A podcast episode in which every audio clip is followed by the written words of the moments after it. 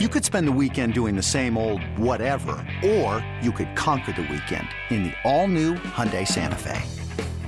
Visit HyundaiUSA.com for more details. Hyundai, there's joy in every journey. This episode is brought to you by Progressive Insurance. Whether you love true crime or comedy, celebrity interviews or news, you call the shots on what's in your podcast queue. And guess what? Now you can call them on your auto insurance too with the Name Your Price tool from Progressive. It works just the way it sounds. You tell Progressive how much you want to pay for car insurance, and they'll show you coverage options that fit your budget. Get your quote today at progressive.com to join the over 28 million drivers who trust Progressive. Progressive Casualty Insurance Company and Affiliates. Price and coverage match limited by state law.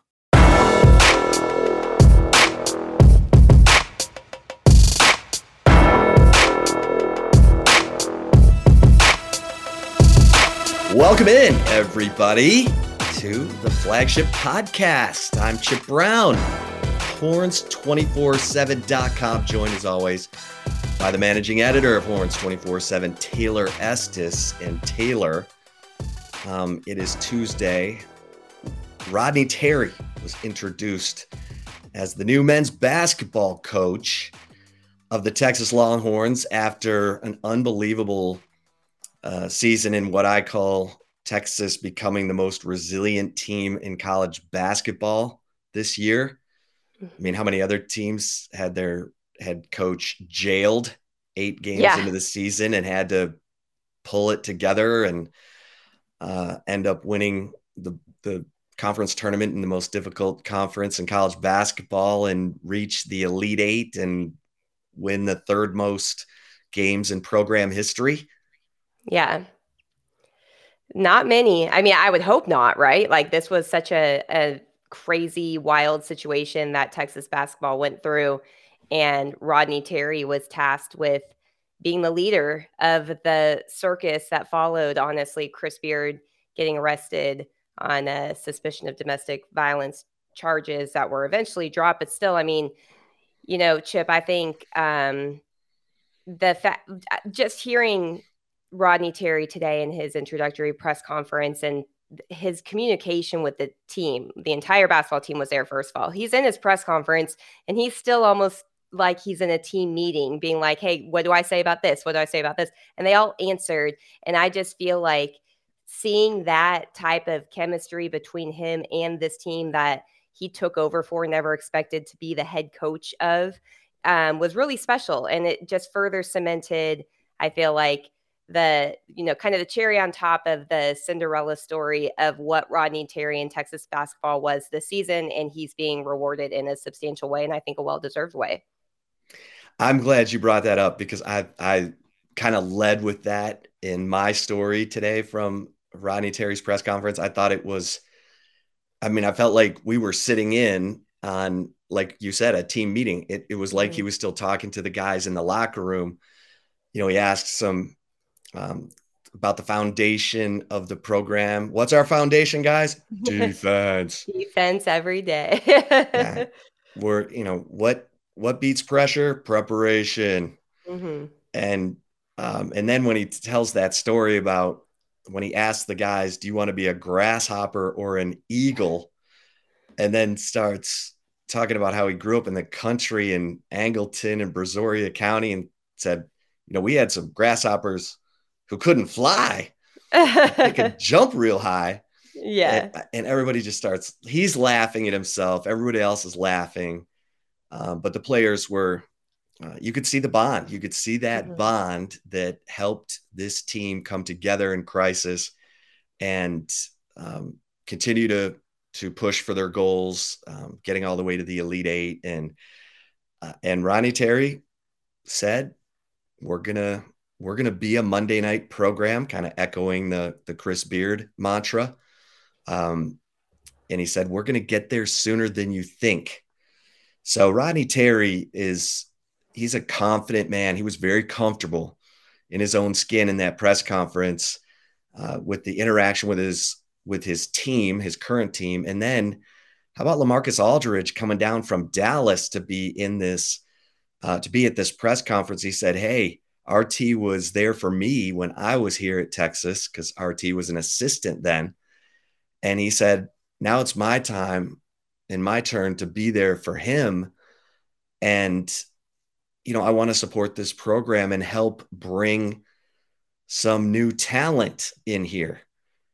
You get guys like a seven time All Star, like Lamarcus Aldridge, who's not been around the program a ton, Taylor. Right. I mean, yeah. You know, he obviously he's been very busy with an NBA playing career, but, um, you know, he he hasn't been as present in the summers as even Kevin Durant and and now you're seeing this you know these former players who were there for the golden time of of Texas basketball when Rodney was there. You know, I've had some people joke with me that hey man, Texas was pretty darn good when Rodney was an assistant there from 2002 to 2011, a final four, three elite eights, five sweet 16s and then it went to hell after he left. and it you know, the the timeline kind of kind of measures up. But that having that kind of support, TJ Ford and TJ Ford saying what everyone else was thinking this year, that this team was fun to watch. They were mm-hmm. offensively fun to watch. I mean, they you love to watch them play offense, whereas under Chris Beard, under Rick Barnes at times, it was so much about the defense that guys weren't ever in the flow offensively. And it wasn't a lot of fun to watch. So um, I, I don't know that and and Rodney Terry turned 55 yesterday. And yeah. and everyone's like, oh, what a great birthday. You get a five-year contract to become the head coach at Texas. And he said, I was kind of hoping for a trip to the Final Four for my birthday. Yeah, that would have been the best birthday present. Hey, and in addition to that five-year contract, he uh, also got a fifteen point three million dollar uh, birthday present that you had uh, reported, Chip, through sources that that's the value of the deal. Um, so, in comparison, I don't have the figures. I know you know it off the top of your head. In comparison to Chris Beard, how much money is Texas kind of saving? By hiring Rodney Terry. Yeah, so 2 million less per year. And and for Rodney Terry, um, you know, that's about right. I mean, he's in the $3 million club. Scott Drew at Baylor's won a national championship, makes 3.7 million. So I think Rodney's coming in and look, Rodney made about $750,000 as the head coach at UTEP. Mm-hmm. And and then he made about 850,000 this year um, with that uh, salary increase after after Beard left. So this is a, a nice pay raise for Rodney Terry. And, um, you know, I just liked how comfortable he was. He wasn't up there fishing around for answers and like trying to figure it out. And Taylor, you and I both know to survive at Texas, not survive, but thrive at Texas, you've got to know exactly who you are, how you're going to go about things, what your recruiting is going to look like so that you're always on point. And they did a great job. I mean, Rodney had a lot to do with the roster that Chris Beard put together um, that came through big time this season. But it was Rodney Terry who did a lot of the recruiting of those players. In fact, I asked Rodney for an example of of his recruiting that maybe he's most proud of. He said, listen, Marcus Carr was a tough get. You know, mm-hmm. everybody wanted Marcus Carr, Kansas, Kentucky, everybody wanted him. And we got him. And and Rodney's recruited the best of the best. Um, he, you know, he helped recruit heck, um, Lamarcus and Daniel Gibson and uh, that 2016 that went to the Elite Eight, PJ Tucker. So, you know, Rodney knows what he's doing, and it, it sure feels like he's he's ready for this job. And and he said, I asked him about the staff. He said, I hope this whole staff will come back and we go on another great run. And I think that's that's really important. I mean, he is he's probably going to bring in at least one new assistant because I think Chris Ogden will move off of the coaching staff and go back to his his managing director role overseeing NIL and roster management. And and so Rodney will be able to bring in um, you know, at least one of his own assistants from from what I'm hearing. And you know, I think it's great. He's got he's got Bob Donewald, who's a former head coach Steve McClain as a special assistant, who's a former head coach, Chris Ogden, former head coach. This staff did a great job of preparing game plans, getting players to execute, and and now Taylor he's got to re-recruit his underclassmen who until they knew who the coach was going to be were non-committal. I mean, after that loss to Miami in the Elite Eight, everyone, Tyrese Hunter, uh, Dillon Mitchell, Dylan Disu, all of them were like, I don't know, man, I don't know yet, you know, and and now with Rodney Terry getting the job, you you would hope that uh, maybe that brings you know the guys back uh, for another year. We'll see. Um, you know the NBA, uh, as Rodney Terry said, family um, decisions will will will be in play here, and and we'll see how uh, all the players handle it. But uh, sure felt like there was a lot of excitement from the players toward Rodney Terry.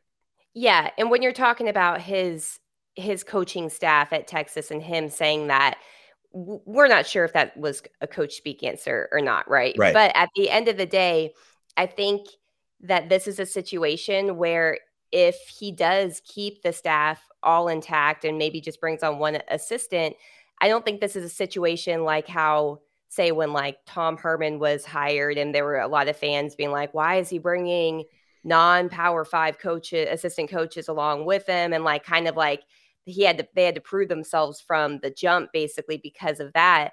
This is I just don't see this whole season happening the way it did if the coaching staff was not all in alignment fully every single day and had really solid working relationships with one with one another and honestly that's probably a credit to Chris Beard too, because he did put the staff together. But I don't I feel like, you know, if if he does choose to keep everybody intact and not have to go and try to hire some big name assistant coaches, I think I don't think that is necessarily a bad thing because it's like they've shown that they can work together. They've shown they can work together in a way that to, you know, actually get um get product or you know the success on the court and make it past the first round of the NCAA tournament, win three NCAA tournament games for the first time since what, 2008? I mean, it's a it's been a long type of like drought that Texas has had in the NCAA tournament. And I just don't think, regardless of the team, obviously deserves a ton of credit. Rodney Terry deserves a ton of credit. I just don't think this team would have made it that far into the tournament had there been a not really positive, solid working relationship among the assistant coaches and Rodney Terry. And that can carry over and it can also help in recruiting, I think, too. Yeah, I totally agree. I mean, I felt like this staff, with the way they were putting together game plans and executing those game plans and getting those players to buy in, you don't get players to buy in night in and night out unless those game plans are working and the mm-hmm. players are seeing, man, whatever they tell us, we got to do it because it works and we're winning. We're beating Kansas by 20. And and that I agree with you. I think there was a, a great chemistry. And I asked Rodney about it after the press conference. I said, okay, you know, you hope the whole staff can come back, but why? And he said, there was just a lack of ego. We were all in that together and everybody was doing their part and there was no, you know, there was no infighting about who's getting credit for what. We just wanted to do everything we could to help this team win. And and I believe it. I mean, that's I've talked to enough people around the program who feel like, you know, here you have Bob Donewald, former head coach, um, you know, Steve McClain, former head coach, and Chris Ogden, former head coach, and and Rodney Terry's a former head coach as well. But they had fun working together. You know, Rodney, you saw it today. He's a funny guy. I mean, he's a comic relief guy. And so yeah, it's it there are tough moments and he you know, I said, "Okay, Rodney, you've always been the good cop on staffs. You're the guy that the players go to after Rick Barnes or Chris Beard just completely erases their self-confidence after a crappy practice. What does bad cop Rodney Terry look like?" And he's like, "Listen, man.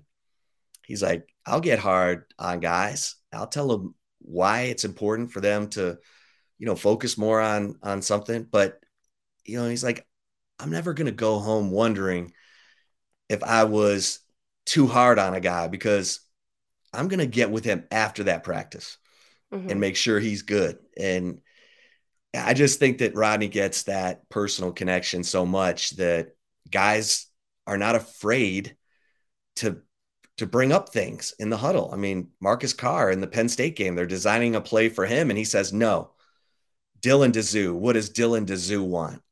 And you think Marcus Carr would have ever said that in a huddle with Chris Beard or Rick Barnes? I mean, and you know what? Marcus Carr was right. Mm-hmm. And Dylan Disu scored on three straight possessions. Um, Lamarcus Aldridge talked about it again today. Said, "Man, he carried us through the end of that Penn State game." And honestly, they needed Dylan Disu in the Miami game when I know Miami made that same run at about the same time, and and Texas needed an answer basket. And here you had Dylan Disu, who was averaging 22 and a half and 10 rebounds in the first two NCAA tournament games. And the, you know, the kid uh, couldn't catch a break uh, with the, with the foot injury. So, um, but the chemistry, the, you know, the empowerment, he empowered those kids and gave them confidence. And Dylan Disu talked about that. And, and I think that's why Rodney Terry, who is also an excellent recruiter, uh, is going to have a, a, high, high level uh, chance for success. Yeah, I agree with that. And I think, too, when you talk about, you know, him be like how he's going to be as a head coach, who, if, who, can he be the bad cop type of thing? He talked about taking that year I guess it was a little bit over a year away from being a head coach when he left UTEP to join Chris Beard's staff. And a big reason that he talked about was how, you know, he felt like he needed to get away because he felt like he wasn't really enjoying every day like he always wanted to to be a head basketball coach. It had been his goal his whole life to be a head coach of the college level, but it's very easy to also get kind of distracted and making like focusing on all of the different moving parts to where you're not enjoying the process. And I think that hearing him talk about that and how he is ready to enjoy the process too is only going to make it better because you're right. He has a great personality. He's funny. He's um, endearing, you know, I think. And he's a guy that, especially after this college basketball season, even nationwide, I feel like people even people who I think hate, you know, always rooted against Texas and hate Texas were like, this is a great story. I want to see this continue. And that is a hard, hard thing to do when you're at a school like Texas that has, you know, a huge brand recognition. And then what follows that is a ton of haters that hate the brand that they see and recognize all the time. I just feel like, you know, this is he, I just feel understands what he's doing. And I think that's a big part of being a coach at the University of Texas, regardless of the sport, but especially if you are one of the three major sports at Texas, you have to know, as you said, who you are, what you're doing, what your approach is. He has the experience being at Texas. He understands the what's expected from the booster level, all of that. Now he has a chance to be the head coach of it. And it's just, it's hard not to think that this is going to work, assuming that, you know, the recruiting continues the way it is, that they can hold on to some of these um, underclassmen that, you know, didn't maybe were mum to talk about their future at Texas after the loss to Miami, not knowing what who the head coach was going to be. But I mean, if if they can keep this all in in line, I I I, I totally believe him saying that this could be a Monday night team and it's going to happen sooner rather than later, especially with his connection with the former players and bringing those guys back on there. The Kevin Durant's, the Lamarcus Aldridge, the TJ Ford. I mean, I know TJ's already kind of involved. Um, you know, Tristan, he mentioned Tristan Thompson even too. I mean, there's a lot of guys that he coached, big name guys. And if he can bring, be the tie in the mold that brings those guys back in to the the basketball program, that only helps in recruiting too. Yeah. Yeah, and I think you bring up a really good point because, um, you know, when you're at Fresno State, you take over a program that had had four straight losing seasons, and you have to change everything about that culture. And then you get, you bring in players, you develop them, and then the bigger programs come and and take those players by transfer. Now, you know, he talked about that and said you know, it it it's exhausting. And and at that mid-major level, he said that it's a big concern at the mid-major level programs like Fresno State and UTEP, where the bigger programs like Texas um, come in and take their best players. I mean, Texas is trying to re- recruit a kid in the portal right now um, from Rice, kid named Olivari, who's unbelievable player, had 28 against Texas in that uh, game on the day that Chris Beard went to jail. Um, and and so, you know, Rodney's now at that program with it, it's built, you know, yeah. and he helped build it. I mean, now current recruits can say, "Oh man, y'all were in the Elite Eight. You had that that great run," and they saw it. They don't have to be told about it from 2008, right? And and so Rodney comes into this situation. It's it's built, and um, you know he's got to maintain it, sustain it. That's the hardest part of it. You know, winning when you're supposed to win, but um, it it you know it's uh it, it, was interesting to hear him talk about the the that he wasn't enjoying it as much as he should have because he was just constantly trying to maintain the program, um, fend off, you know, programs from coming in taking his best players, yeah, and and just constantly trying to convince players that they could be more than what the program had been. Yeah, it's almost like they're like the farm team, you know, for bigger programs. It's kind of like what Terry Bowden said when we had him on the flagship podcast prior to the football season of what happens at um uh oh my gosh, why yeah, ULM. ULM. Yeah, I was gonna say Lafayette. I'm like, no, he's not at Lafayette. Yeah, ULM. I mean, he dealt yeah. with that. TCU came in and took his best cornerback, Josh Newton. Yeah. And Newton was a all conference player this year. Yeah. And you know, you heard guys like um like uh gosh, I, I am like not good with names right now. We had them on our podcast too, UTSA. I, oh, uh, Jeff Traylor. Jeff Traylor. He talked about. I mean, he publicly tweeted about it, like in tampering and stuff. That that's the new level, and it's like those mid-major programs. It's not just happening in football; it's happening in basketball too. They're kind of the farm system almost esque that for some of the bigger programs now if they have a good season. So I mean, yeah, I think it's going to be really fascinating to see how he does as a head coach in being on the opposite side of that table.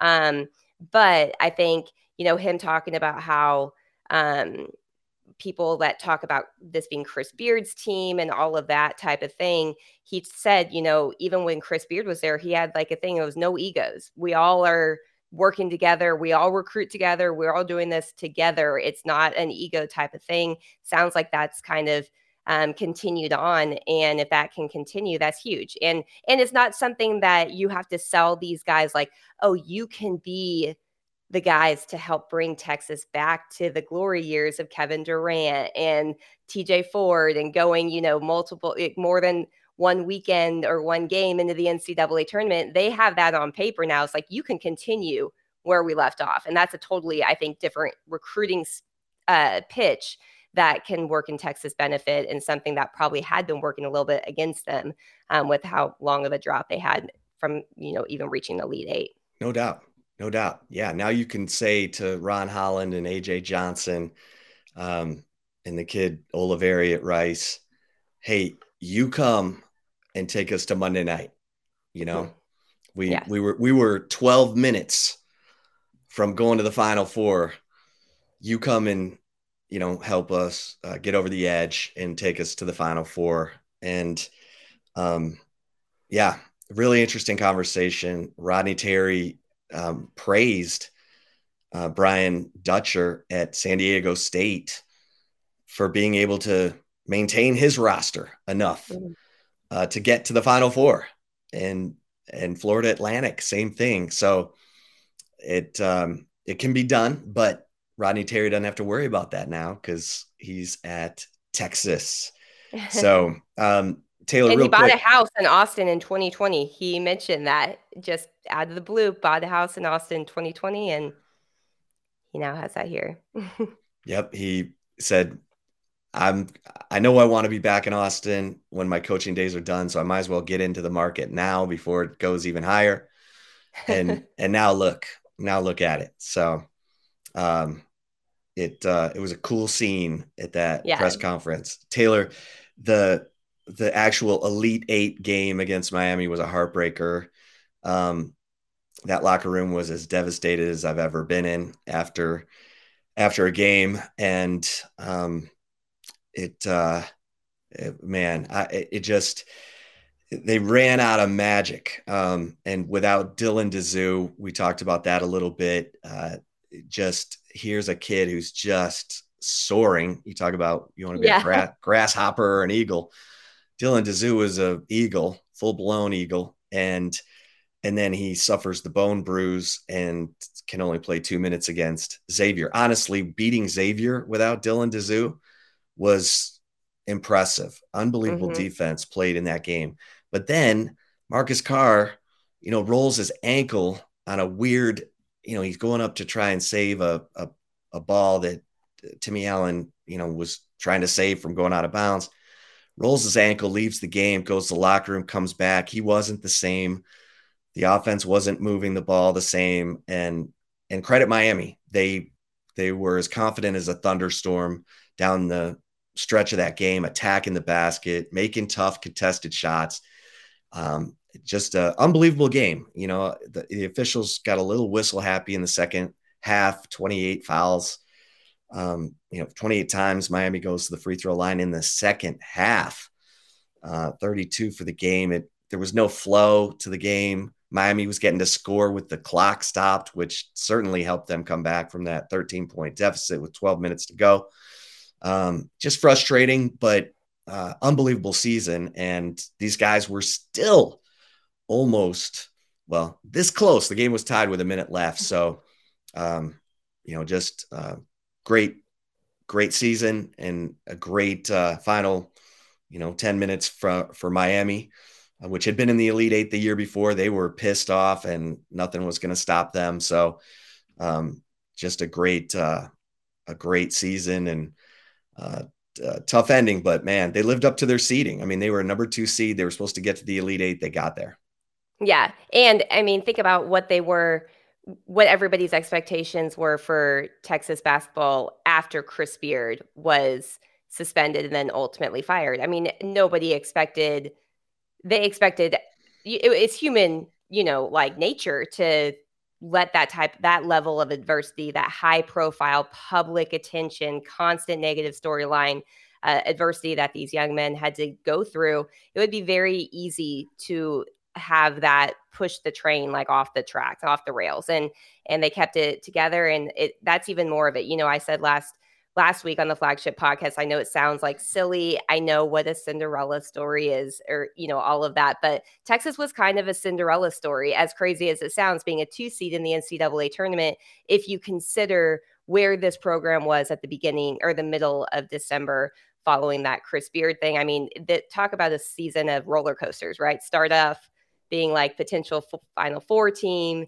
Nobody then, you know, losing all expectations. Everyone think you're going to tank and then you were you know 12 minutes away from actually being that final four team it's wild chip when you look at the the stat line here i mean in the first half both teams att- had five free throw attempts um, in the second half miami had 27 free throw attempts texas had 10 so yeah. that is a, a little lopsided but um, yeah i mean you still it's, can't yeah the the yeah. the Brock Cunningham, you know, the he's boxing out the guy, but the guy was high in the air over his back, and because Brock, you know, thinks there's a guy behind him, he's boxing out. He kind of falls backwards and un- gets called for undercutting the guy, and you're like, what?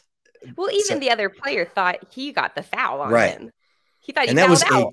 a that was a critical point in the game. Yeah, it was. I mean, critical. It was, mm-hmm. you know, minute left. It was anybody's game you're right. Norchad Omier would have fouled out of the game. Instead, he ends up scoring down the stretch, uh, hit a couple free throws. It, you know, it was just a tough, tough way to go. You you wanted to see both teams at their at their best, like we saw uh, early in the in the second half. I mean, obviously, it would have been, you know, both teams at their best would have meant Dylan Disu playing, but that's that's how it goes. Injuries are part of it, and um, you know, it was it was an unbelievable season, and and you know, if you you know think back on the moments, you know, pick your favorite moment. Right. It's hard. Mm-hmm. It's hard. I mean, yeah, I, I can think back to the second half of the K State win in Manhattan when Texas came back from a 14 point deficit. Um, so, and my gosh, the Big 12 tournament where uh, Dylan Disu emerges and they beat Kansas by 20 in Kansas City in a building full of rock chalk. Mm-hmm. So, just you know, this team was tough and and fun to watch and fun to cheer for. You're right; it's unbelievable to say that about a Texas team that they were sort of the the country's sentimental favorite, but it's kind of true. Yeah, only one home loss too all season. Yeah. So yeah, Rodney Terry starts off his career at Texas 22 and eight as a head coach. Um, the one home loss did it. It came under him, right? It was K State, yeah, Kansas State. Yeah, um, that was the game where yeah he had to tell the team, "Hey, we can be free flowing on offense, but we got to play defense." Yeah, was, exactly. They lost 116 to 103. Yeah.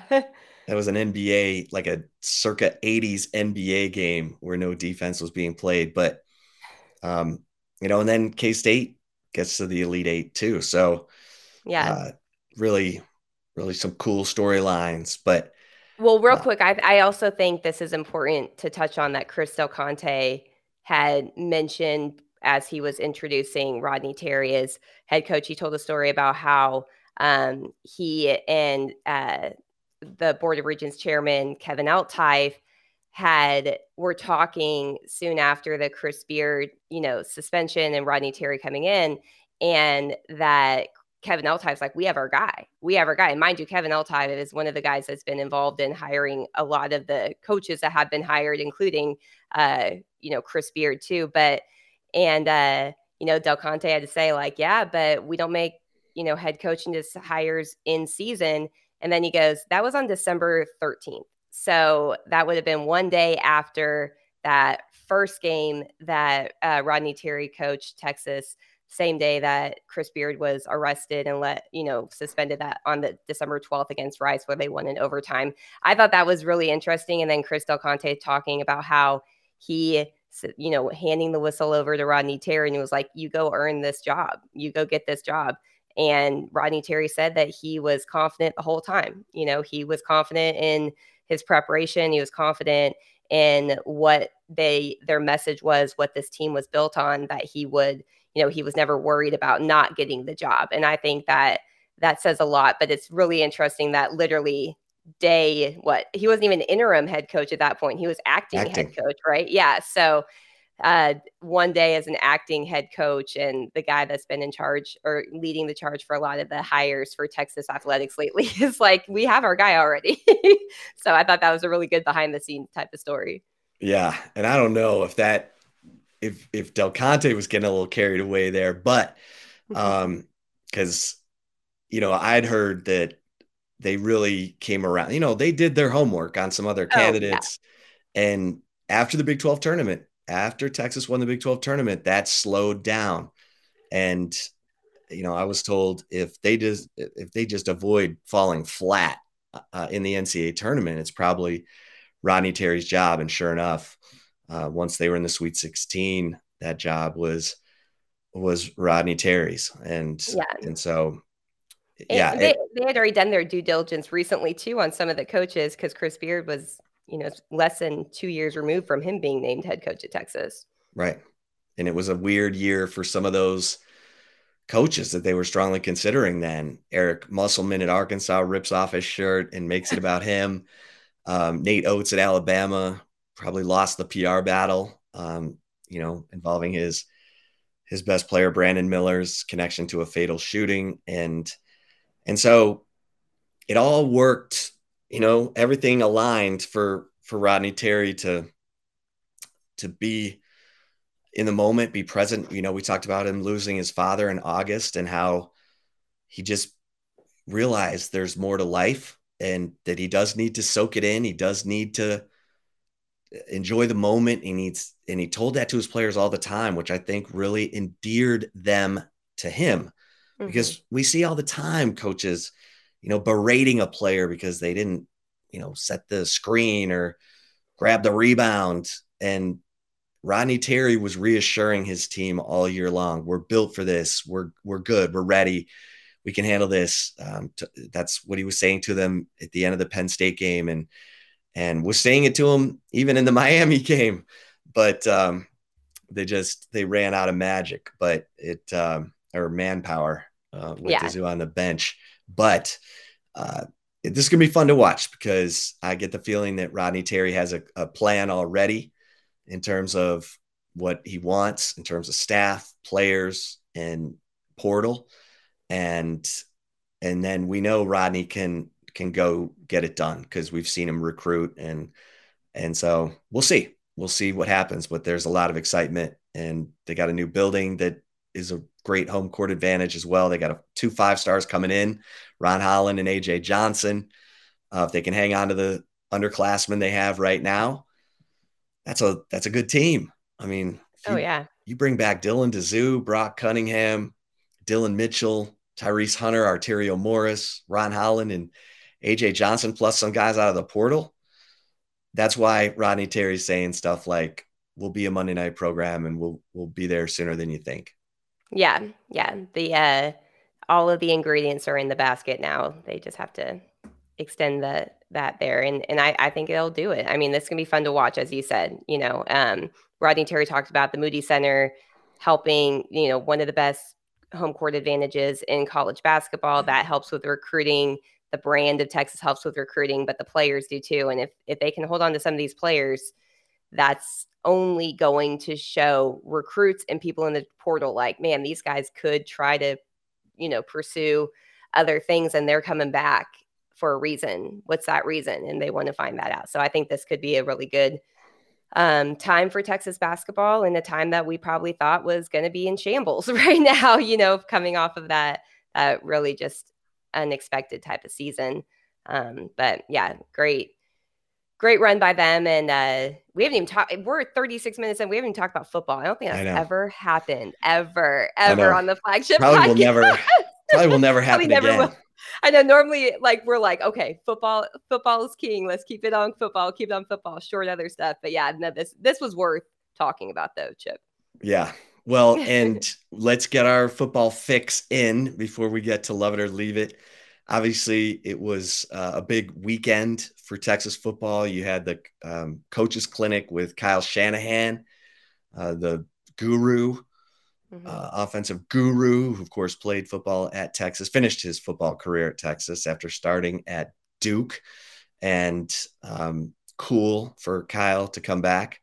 He was part of the Chris Simms era. Chris Simms is one of his best friends. They have a, a tattoo uh, Rod Babers, who you hear on the on the Blitz, the Wood. There was a group of of friends um, who, you know, had they they called themselves the Wood, and they had the tattoo um, to go with it. So uh, Kyle Shanahan comes back for all the high school coaches. Then there's the the scrimmage where the high school coaches are allowed to watch. I heard it was, um, you know, practice scrimmage. Sark's been kind of downplaying scrimmage, but it was a lot of scrimmage situations, mm-hmm. and um, I think both sides of the ball made uh, some plays. I, I, think you know um, one of the names I heard as kind of a ooh was Cedric Baxter, CJ Baxter, the freshman running back, just catching the football, uh, making a big play after catching the football and making it look easy. And uh, he's you know, popped an explosive run. So, you know, it's early, it's it's whatever, but you're just looking for little nuggets of who can make a play each day in practice that causes someone to say, "Hmm, okay, all right, you're showing me something here." So, uh, a little nugget there, and of course, the junior day, the big whatever barbecue junior day, where they had some of the elites in Taylor um, in, including Colin Simmons, the number three player in the nation in the 2024 recruiting class, uh, edge rusher out of Duncanville.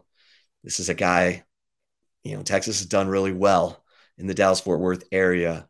This is a guy that the Longhorns really need to get. So to have him on campus um, was a big deal, and we'll see how they see how they close on that. Yeah, as a number one edge in the state of te- or never one edge, excuse me, in the 2024 signing class, according to the 24 7 sports composite, as you said, number three national player. I mean, yeah, this is a big guy. And as you mentioned, I mean, Duncanville has been Texas has been good to Duncanville, and Duncanville has been good to Texas too in recent years. Um, but yeah, the more they can get those type of guys on campus, the the better it is. Honestly, I mean, especially it, around practice situations. Now that Texas and spring ball has a full, uh, I don't know if the the recruits can go to practice themselves. I'm not 100 percent sure how that works with this, but now that they have a team that they can actually do a scrimmage type of situation and them seeing like what it's going to look like because there's actually offensive line out there um, that helps too but yeah getting him getting those type of guys on campus as much as possible is huge and um, if you did not read the stampede on monday mike and hudson are still trying to gather a little bit more information on colin simmons' visit but the initial um, feedback was seems to suggest that Texas made a good impression. Yeah, that's, uh, I mean, the momentum, we talk about it all the time. Texas has had great momentum in recruiting. They were able to sustain it with the eight wins uh, this past season, but now it's time to to take it up a notch. I think Steve Sarkisian understands that. Uh, he's certainly been recruiting in that direction. So, um, also on the other side of the ball, um, some kudos for Byron Murphy on the defensive line. Just hearing that he's becoming more and more of a problem um, for the offensive line to handle, and might might be getting ready to take the same kind of step that Moro Ojomo and Keondre Coburn took last year. So uh, some some praise and also for T'Vondre Sweat. Uh, they they feel really good about this defensive line with those two in the lineup. So um, we'll have more, of course, on spring football. As uh, I, I, have a question for you, real quick. Sorry, not to cut yeah. you off, but does Byron Murphy like? I I feel like I'm waiting for him to take that step that Poona Ford took. There's something about it, and maybe it's just because they kind of are. I mean, I think I think Byron Murphy might be a little bit taller than Poona Ford was, a little bit thinner, not much. And I just I feel like he is about to make that that jump that Poona Ford made and um, just be kind of that silent assassin um, on the defensive line that helps the whole defense get better. I mean, I remember when Malik Jefferson was named the Big 12 Defensive Player of the Year in 2017, I had asked him, I was like, you know, obviously you guys are getting a ton of credit, but how critical was it was Poona Ford in this? And he was like, he's like, uh, I would not have been the Big 12 Defensive Player of the Year. And he's like, and DeShon Elliott would not have been a Thorpe Award runner up either, or semifinalist without Poona Ford because he made their job so much easier. And I just, I don't know, it may just be kind of like build recognition that I keep thinking in my head, like, oh, Byron Murphy's ready for that Poona Ford jump. Is that weird? Have no. you thought that? Am I just a weirdo for thinking no, that? because playmaking defensive tackles are called job security for coaches. Yes. I mean, they're so hard to find. And when you find them, they're like, you know, finding a snow fox or a, you know, the white uh... tiger or something, you know, I mean, it's just, uh, Nemo, just kidding. Nemo. I mean, you gotta, you gotta have them. The, the elite programs have them. And, and so I don't, I don't think you're, I think you're right on the money. I mean, I think this defensive line there I keep hearing that it's the strength of the team. You'll take that all the t- all the time. I mean, that's uh, when you can call one of your line of scrimmage or your lines of scrimmage a strength in Texas from what we're hearing from Steve Sarkisian and others, they feel like both lines are a strength. Then that's that's when you're you're poised for takeoff. Yeah, that's how you compete with the the big boys in SEC football and um, actually, you know, sustain making runs like kind of i mean i don't think ou necessarily is a good example but being in the position to continue to you know be successful in a way that ou kind of was but like how alabama has been georgia's been the last few years they they start with those big humans. They they because they help bring in the skill talent. And big guys want to play with some of the best players too. So, you know, Arch Manning coming in, offensive linemen are going to want to block for him, just like they want to block for Quinn Ewers. I mean, there's so many ripple effects when it comes to recruiting the right type of talent at certain positions. I think um, the defense and offensive line is are those type of positions too. Yeah, remember when I uh, said w- right after Sarkisian got hired that he was hired to compete and match wits with Lincoln Riley at Oklahoma right. as an offensive mind. But Sarkisian was also telling people, we're going to build this program to compete in the SEC.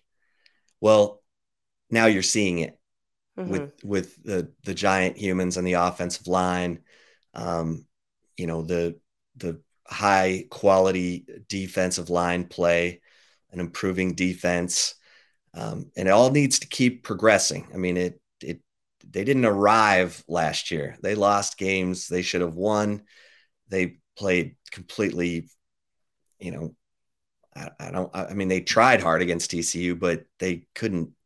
They couldn't adjust. They couldn't come up with an answer at home mm-hmm. against TCU, and so you know, there's a there's still a big step to take as a program, but uh, he's got he's got talented players. He's got talented players in leadership positions at really every position on defense, and let's see how the quarterback position develops this year with Quinn Ewers and and that offensive line, Kelvin Banks, running back's going to be huge, and uh, and Steve Sarkisian, his side of the ball, the offense is the side of the ball that probably held this team back um, mm-hmm. the most last year yeah. of those in those losses. So that that needs to change. And, yeah. and so we're all we're watching all of that and keeping you up to date over at horns247.com. The insiders coming out Thursday morning. So if you're not a member at Horns 24 7, what's going on? Let's go. All right, Taylor, you ready for some love it or leave it? I am. Before we get to love it or leave it, we're going to keep or take, excuse me, a really quick break, but stay tuned. We have more football talk and a little bit more basketball talk coming up. We'll be right back. Introducing the Two Way V4, where groundbreaking fuel cell technology meets fresh foam cushioning for the ultimate performance. With Fuel Cell, each step feels explosive, delivering unparalleled energy return. Paired with fresh foam, experience maximum comfort throughout the game. Its lightweight textile upper offers support and breathability without sacrificing agility. Whether you're hitting the clutch shot or locking down the opposition, the Two Way V4 gives you the tools to play at a high level. Learn more and purchase the Two Way for yourself at NewBalance.com. Hey, it's Kaley Cuoco for Priceline. Ready to go to your happy place for a happy price? Well, why didn't you say so? Just download the Priceline app right now and save up to 60% on hotels. So, whether it's Cousin Kevin's Kazoo concert in Kansas City, go Kevin, or Becky's Bachelorette Bash in Bermuda, you never have to miss a trip ever again. So, download the Priceline app today. Your savings are waiting. Go to your happy place for a happy price. Go to your happy price, Priceline. All right, Chip, you uh you want a football or a basketball? Love it or leave it first. All right, we were talking football, so let's uh let's stay on football. All right. First one for you is love it or leave it. Right now, the freshman you think will have the biggest impact this season is wide receiver Johntay Cook. I don't know. After hearing about uh, CJ Baxter and how comfortably he looks, I might have to leave this. And as of right now, say CJ Baxter. Okay. Now, I'm I'm a huge proponent of Jonathan Brooks, but we're talking about freshmen. And something tells me CJ Baxter is going to be in the running back rotation. What if he's not number one? He's probably going to be number two. So we know how much um, Roschon Johnson, how many carries he got, and and so I'm gonna I'm gonna leave this Taylor because I'm kind of leaning towards CJ Baxter right now. But how about you? I'm I'm kind of torn here. Okay, let me ask you this: Are you would you say you're leaving it because you think there's other like more like proven talent at receiver that will maybe keep Johntay Cook not from contributing as much, or you think probably yeah probably you got you got you know Xavier Worthy who who Johntay Cook is very similar to. Um, and then, you know, now you have AD Mitchell and Isaiah Neyor back. So it might be, might be a little more difficult or at least be part of a rotation. But I mean, Johntay Cook's pretty talented. So, yeah. I think I'm going to, that's, that's what I was curious. That's where I've been kind of like, will Johntay Cook have much opportunity to show, you know, be make a huge impact as a freshman this season. With the way that the receiver room is right now and comparing it with the running back room, I feel like I have to leave it too and would say CJ Baxter probably has more of the opportunity to do so. Now, I would I want to see, you know, Jonathan Brooks take that next step. I want to see what Jaydon Blue can be too. Cause I mean, that was no scrub of a recruit. I mean, remember before he decided to sit out his senior season of high school football, he was a top 100 prospect. I think he was like, I mean, I think he may have been like top 50 or maybe like top 40 type of um, prospect in the 24 7 sports composite. I don't have it right in front of me, but he was a very, very highly touted prospect. Um, but I think just with losing Bijan Robinson, losing uh, Roschon Johnson, Keilan Robinson going through rehab, not participating. This gives CJ Baxter an opportunity to earn some playing time a little bit right now. So I think that's probably the safe bet. It's not a knock on Johntay Cooks. I think Johntay Cook is going to be a very special player. I mean, he was one that Mike Roach has pointed to as the guy that he was most excited for. I remember a few years ago, one of the recruits Mike Roach covered that was a guy that he pointed to as someone he's been would look forward to was Byron Murphy. So we were just talking about him. So I think I think Johntay Cook will be special. I just don't know if he'll need to be special this year, where CJ Baxter may have more of an opportunity. Uh, Jaydon Blue, by the way, uh, nationally 195 and 15th best running back in the country in the 2022 recruiting. Was class. that bef- was that um, where he finished? Um, I was just looking in that. Uh, because I think before I think he dropped substantially when he opted out. Okay. Yeah. Yeah, that's probably where had, it's definitely where he finished. Yeah. So where he was prior to that, I believe was like a top 50 prospect. And then um, a lot of ranking services dropped him just because they didn't know what was going on. I think a lot of it. Um, but yeah, I think I don't think we can need to forget about him. I'm, I'm yeah. curious to see how he's going to do. Yeah, and he's he's lightning fast, and so mm-hmm. let's see let's see who performs uh, when it's the brightest, and that's going to be a lot of fun to watch. There's we've been talking about all these position battles that are so uh, interesting. I mean, and there's a chance you're going to have a rotation at, at positions like running back and receiver and uh, corner, um, it, it, weak side linebacker, and and so it's going to be fun. I mean, I'm actually I'm actually kind of interested to see, you know, the spring game. I know it'll be vanilla, but you still want to see guys making some plays, and you want to see how they look up close, and and so there's some intrigue in this uh, in this spring football that we have going on. April 15th yeah. is the spring game. April 15th. Yeah. And uh, real quick, uh, Jaydon Blue in, uh, sorry, the highest rated he was was April um, 2021. He was number 48 in the country, according to the 24 7 sports composite. Hey, I'm like a sponge. That's so funny. Like, I always would tell my husband, like, if uh, you can't tell me that I'm not going to remember something because I always remember everything. It's the dumbest things I remember. I wish I remembered like cool things, but those are type of things that I do remember. So nice, nice work. Well, right. uh, love it or one. leave it. Number two. Love it or leave it. A five-year deal at roughly three million annually for Rodney Terry means Texas was able to replace Chris Beard on the cheap.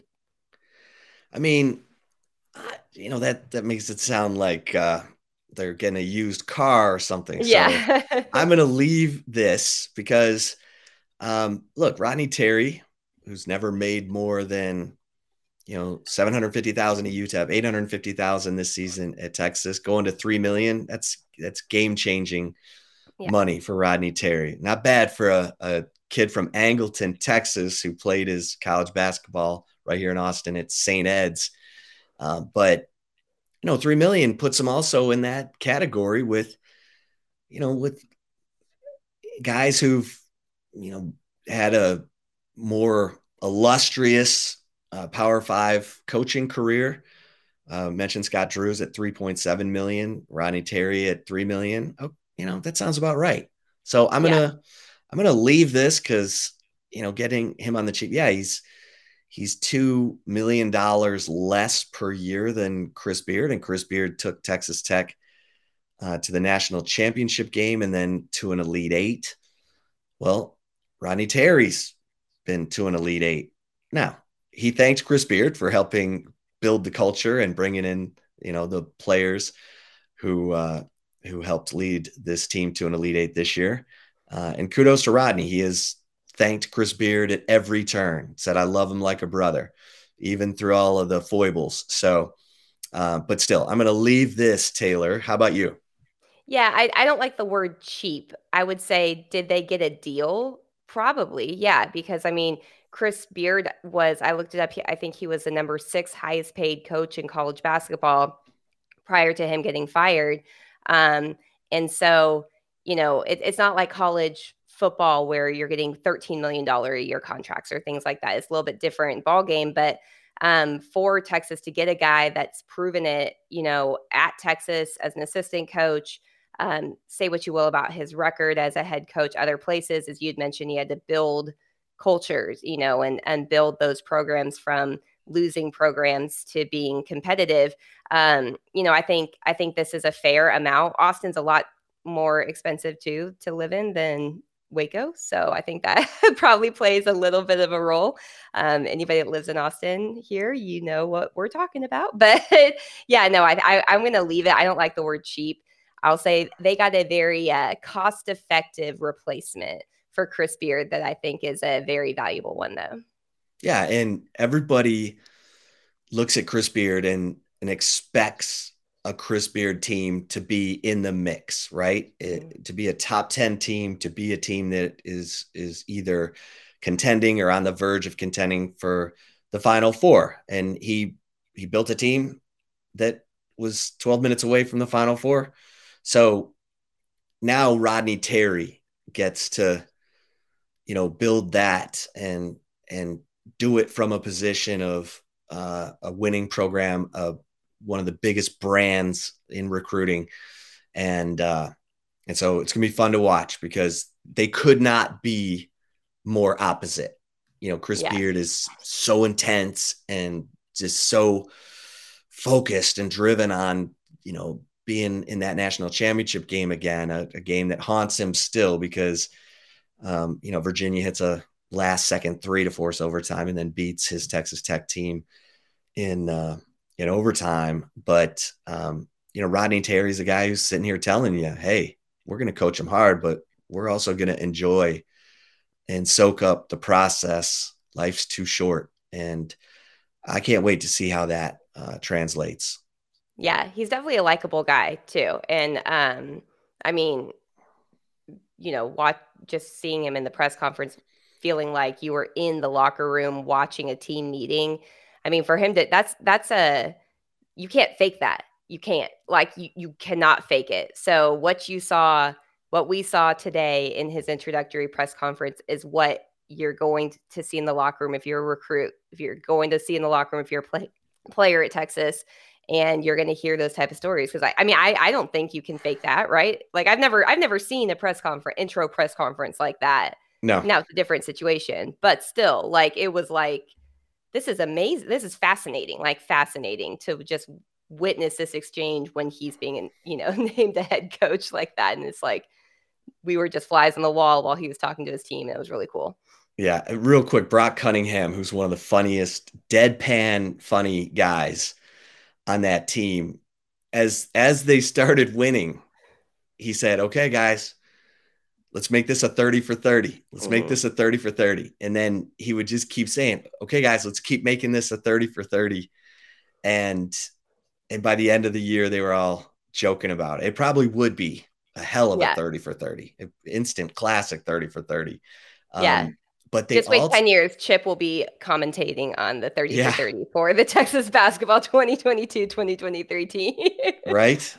But um, you know, when Ronnie brought up that grasshopper or eagle thing, this is the kind of goofball Rodneyism that these guys came to laugh at. And Uh-huh. all of them, when I said, what stands out most about Rodney Terry when I was talking to the players before, you know, they went off to the Sweet 16, they're like, how funny he is, how Mhm. how much comic relief he'll he'll just say something in the middle of practice, like when you think he's about to explode, and he'll say something like, "Really, you know, this is what I'm getting. This is the kind of effort I'm getting," and and they'll all be like, "Man, you just it's hard not to like the guy." So yeah. it it um it's an interesting mix, and I'm just excited to see how it uh, how it grows and and translates uh, into a Rodney Terry stamped program. Yeah. I mean, Texas had some pretty solid people from Angleton, Texas. If you uh, Hey, back to Quandre Diggs and Andre Diggs, Quentin Jammer, Quentin Jammer. Yep. good call, good call right there. Here. All right, one more for you, Chip. Love it or leave it. Texas fans should be concerned about Rodney Terry's overall head coaching record, with which is just above 500. You know, it's interesting um, because I was able to talk to Steve Fisher, who was the interim head coach at Michigan, who won a national title in 1989, and then um, went to San Diego State and retired in 2017 as the all-time winningest coach in Mountain West and San Diego State history. But he went up against Rodney Terry when Terry was at Fresno, and so I called Steve Fisher, and you know he's like, you know, Texas has a history of going for the big name. And he said, some people are going to, you know, talk about Rodney Terry's coaching record. He said, if you're concerned about that, you have not done your homework about what he inherited and the difficulties he had just to make those programs competitive. And he was right. I went back, I looked at it. Fresno State four four straight losing seasons before Rodney got there. UTEP two straight losing seasons before Rodney got there. Rodney always had players. I mean, he had Bryson Williams at Fresno State, who ended up transferring to Texas Tech. Uh, well, he went to UTEP with Rodney, then to Texas Tech when Rodney left uh, to come to Texas. Um, Bryson Williams was an All Big 12 player, first team at Texas Tech. Uh, Souley Boum, who you know he got to come to UTEP from San Francisco. Souley Boum, leading scorer for Xavier. Uh, they were reunited in the Sweet 16 with Rodney uh, prevailing. You know, Rodney had good players, and um, you know he put a couple of guys in the NBA from from Fresno, and he he was pushing a rock up a hill uh, at those programs. And like he said, I didn't enjoy it as much as I should have. Part of the reason he left UTEP to go to uh, to Texas. So I'm going to leave this, uh, Taylor. Um, how about you?